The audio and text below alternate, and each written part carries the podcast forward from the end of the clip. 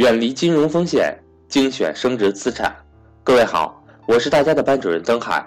想要系统学习更多理财知识，提升理财水平的伙伴，欢迎和我联系。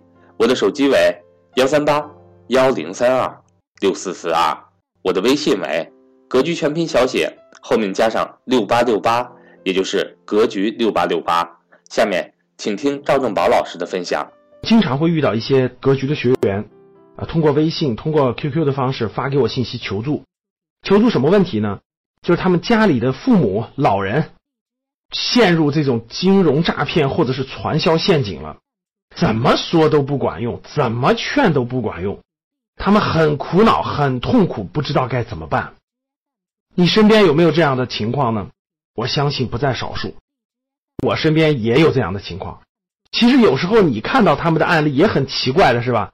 各种各样的金融互助等等等等，你看着你就觉得忽悠人的不可信，但是你也很奇怪，为什么老人就相信了呢？咱中国是个大国，对吧？虽然有十四亿人，虽然大家都有互联网，都看新闻联播，但是其实每个人的对问题的认知、对外部世界的认知、他的价值观等等都是不一样的。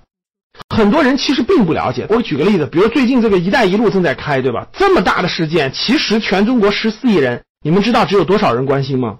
你下去认真调研就知道了，有一半的人根本就没听说过，也不知道。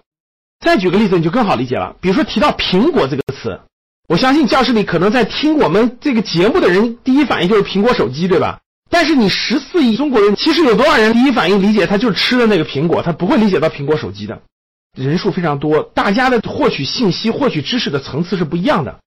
很多老年人啊，他们过去一辈子就生活在很窄的一个环境和氛围当中，辈子他对外部世界了解的并不多，他也不了解整个运营的规律，特别是商业的这些东西，他不了解。突然他退休了，他也没事干，这时候他又想干点事儿，对吧？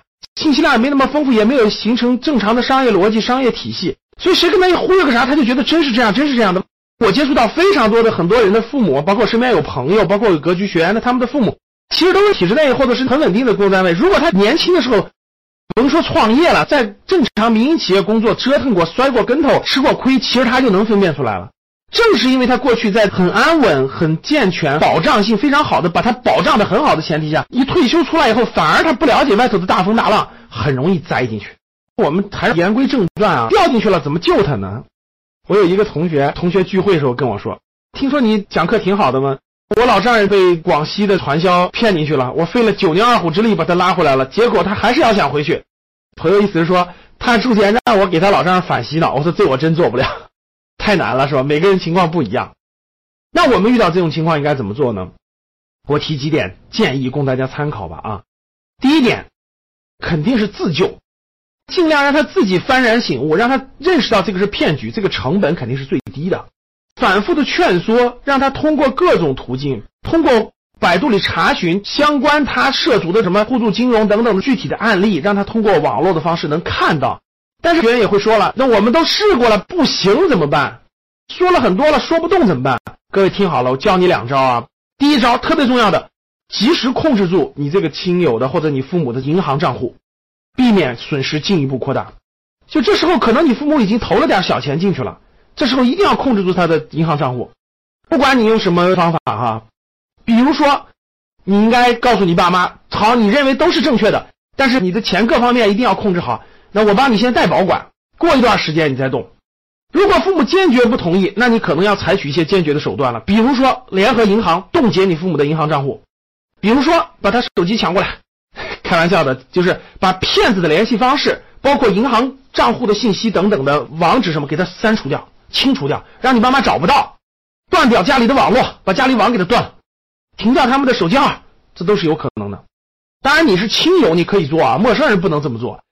这是极端的情况下，你就得控制住，实在不行联合银行，告诉他你爸妈年龄大了，他的账户临时冻结，这是有可能的。就这一点是确实也逼不得已，但是他很有必要，防止他及时的损失。可能半年以后，你爸妈醒悟过来了，损失就没有造成，所以这点大家一定要注意。